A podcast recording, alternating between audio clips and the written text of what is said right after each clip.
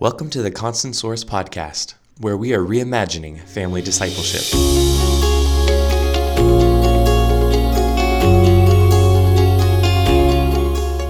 Hello, I'm your host, Ken Kuhn, and in this week's episode, we are talking about God's presence.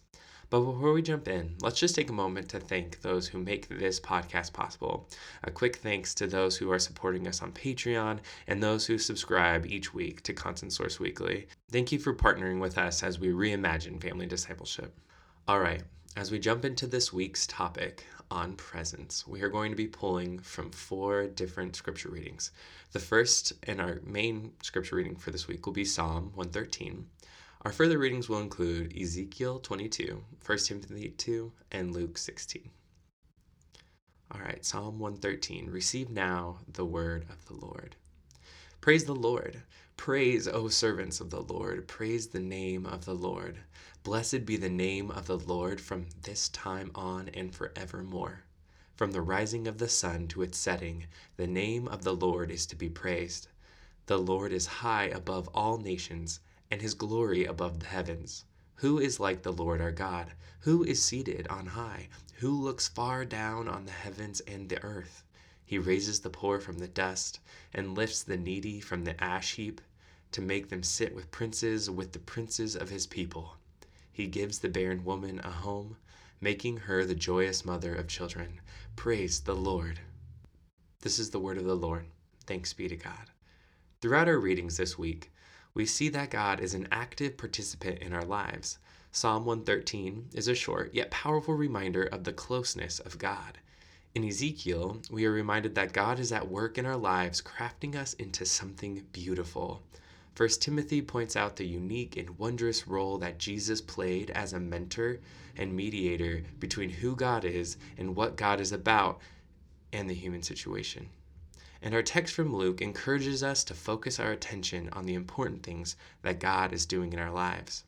But before we get to any of that, Psalm 113 sets the stage by helping us understand the vast distance that God has crossed to play a central role in our lives through the closeness of the Trinity. Psalm 113 opens with praise for God's greatness, which is illustrated in verses 2 through 4. Verse 2 speaks to the timelessness of God and the truth that God has been and will always be. Verse 3 reminds us that God created the galaxy, and therefore, God's reach is much further than we can imagine. Verse 4 closes out this triplet of praise with a recognition of God's transcendence through the metaphor of height. As God exists outside the bounds of our understanding of physical space, the best description that the psalmist can give is to describe the height from which God oversees all things. Starting in verse 5, the psalmist reminds us of God's authority. As the creator of all things, the one true God is the most powerful being and can quite literally do whatever God desires, yet quite differently than other false gods worshipped by ancient pagan religions. Our God is interested and invested in the well being of creation. In fact, as we see throughout the big picture story of God, the intent behind creation was relationship with humanity. The Bible tells the story of the way humanity pushed against that which it was created for, yet has always been and will always be pursued by God. Little did the psalmist know when they were writing this that the climax of God's pursuit would be to literally come down from the high seat noted in verse 5, and as is alluded to in verses 2 through 4, to participate incarnationally with humanity in the personhood of Jesus Christ. What is so wonderful about Psalm 113 is that verses 7 through 9 proclaim the work of God, which is then lived out in the life of Christ we know that all people were made in the image of God. And one of the key parts about Jesus' ministry was reminding the world that all people are created equally and they are equally loved by God. Therefore, this truth should influence the way that we, as followers of God, see and interact with others. In the Gospels, John the Baptist talks about the work of Jesus. Prepare the way of the Lord, make his path straight.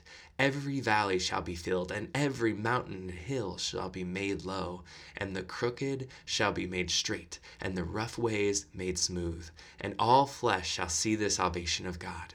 That's Luke 3 4 through 6. The truth laid out in Psalm 113 is that God has always been about loving humanity and seeking justice for all of them. It's in this way that God has drawn close to each of us in every age of the world and invited us to participate in and proclaim the beauty of humanity, which is that we were created equally in God's image. To this end, God came down to be present and to set an example of what a life devoted to God looks like and what it means to respond to the transformation that God wants to do in our lives. Notice the words the psalmist uses to describe God's actions in verse 5 through 9. The Lord raises, gives, and lifts. These are the actions of an up close and personal, present God. God is with us and at work in our lives. This is the good news that the psalmist is praising. This is a core truth behind the hope that people have found in Christianity for the last 2,000 years. God's presence and interest in our very lives must be considered and held in tension with the highs and the lows of our day to day. We must create space to acknowledge God in praise, and we must keep an eye out for the way that the Lord is working. As we will see in our other readings for the week, when it comes to transformation, we are in good hands because God came to earth to literally do the work. The question is, who or what has our attention? And will we choose to focus in on the present and participatory work of transformation that God has for us? Okay. In light of God's presence, take some time to reflect on the vastness of God. Then, like the psalmist, Praise God for the ways that God is still deeply interested and committed to the well being of each person, especially you.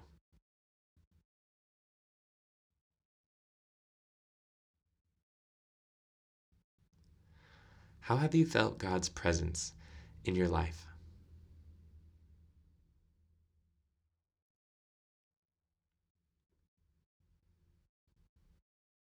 And finally, how is God working in your life regarding the topic of justice? What are some of your convictions or reservations? Ask God to meet you in the midst of them and help you to know how to lean into God's kingdom work.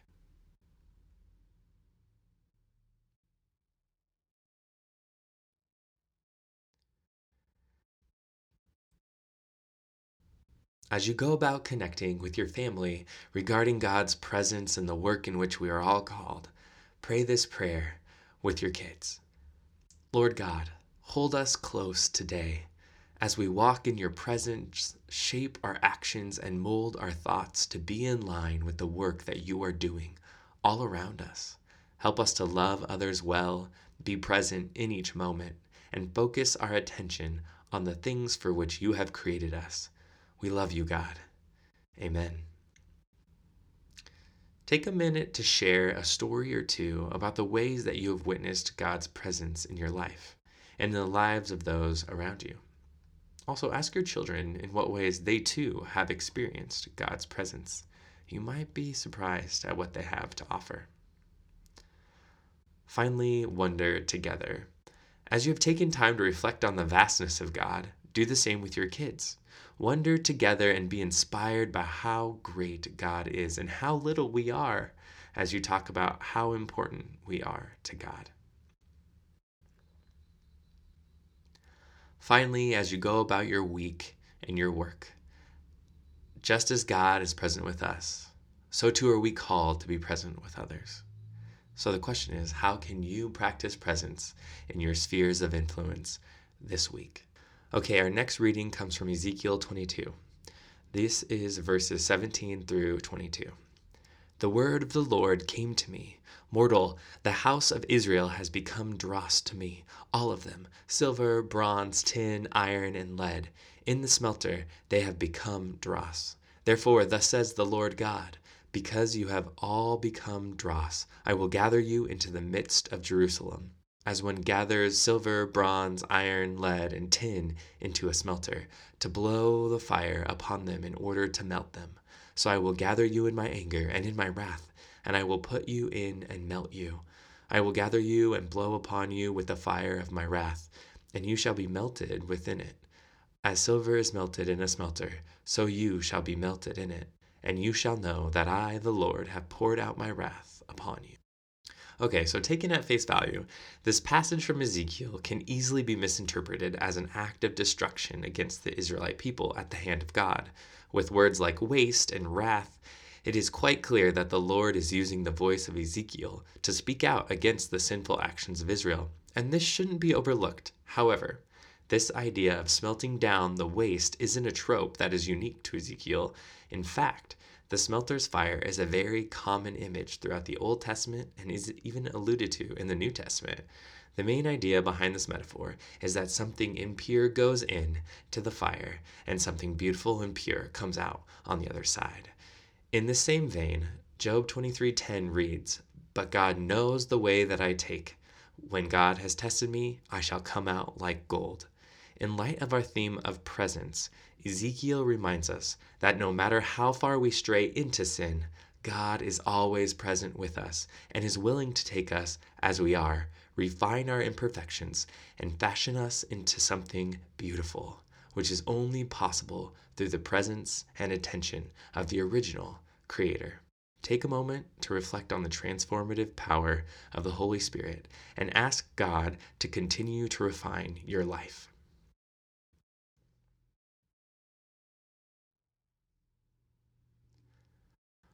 Our next reading comes from 1 Timothy 2. These are verses 1 through 7. First of all, then, I urge that supplications, prayers, intercessions, and thanksgivings be made for everyone, for kings and all who are in high positions, so that we may lead a quiet and peaceable life in all godliness and dignity.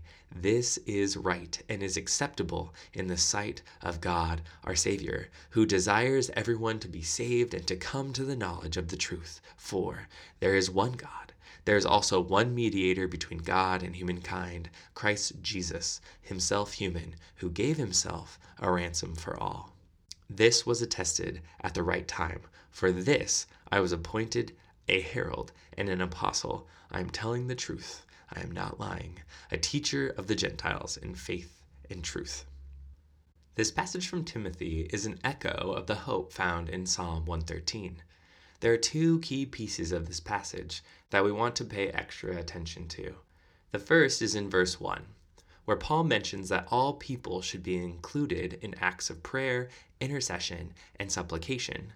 God's grace, care, and presence, as we talked about earlier, is available to everyone enemy or friend, believer or non believer. As Christians, we are called to pray for all other people with a need for it. Second, in verse 5, Paul reminds us that Jesus was our mediator, the one who made it possible for us to be in right relationship with God once again. The bridge that Christ formed through his divine yet fully human life was a tangible illustration of God's presence with creation. This act, God taking on the pain, suffering, and vulnerability of the human experience is at the core of our theology and the key example of what it looks like to sacrificially live into our Christian call. Take a moment to reflect on a current point of pain or frustration in your life. Then ask God, who suffered in similar ways, to bring you peace and healing.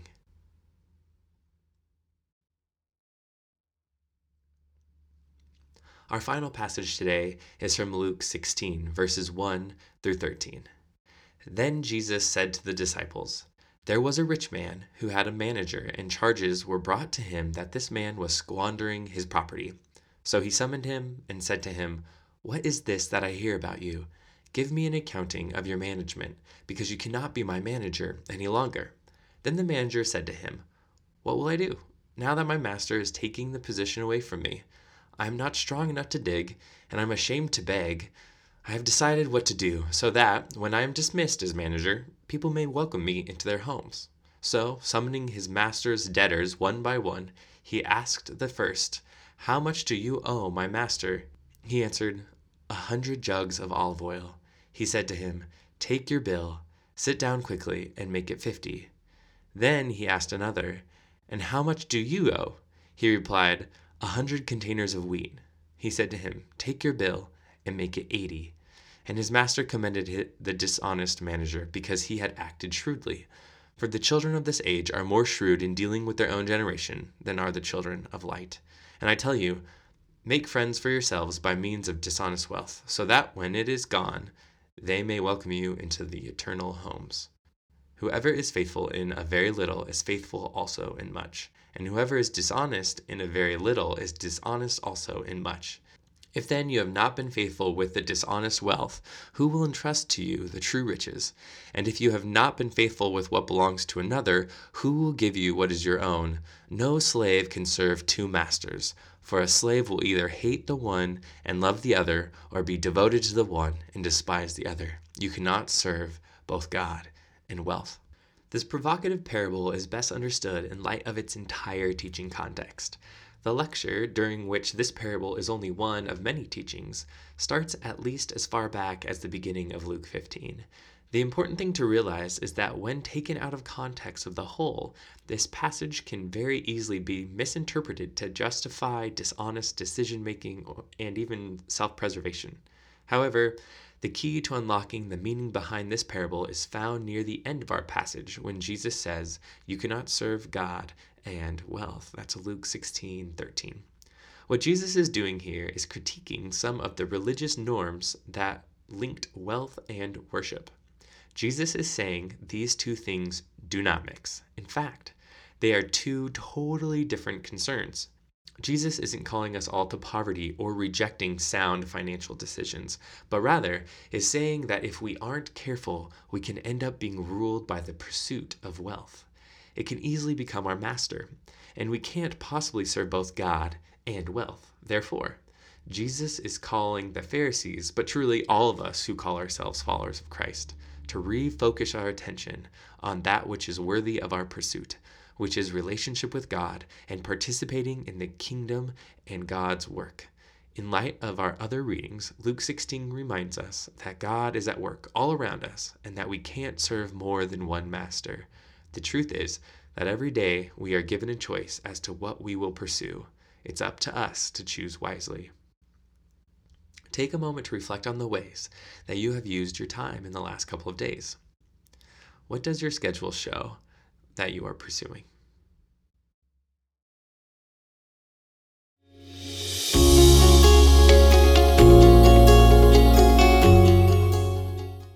Thank you for taking the time to check out Constant Source Podcast this week. If you'd like to start receiving our weekly digital devotional, you can find a link in the show notes. If you want to learn more about who Constant Source is and what we're up to, check us out at theconstantsource.com. If you like what you're hearing here and you want to weigh in on some of the theological topics that we talk about and you want to support the work of the show, check us out at patreon.com slash constantsource. Lastly, we are on social media. On Twitter, we are at constant underscore source. On Instagram, we're at constant source.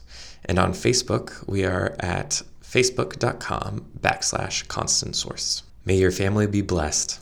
Have a great week.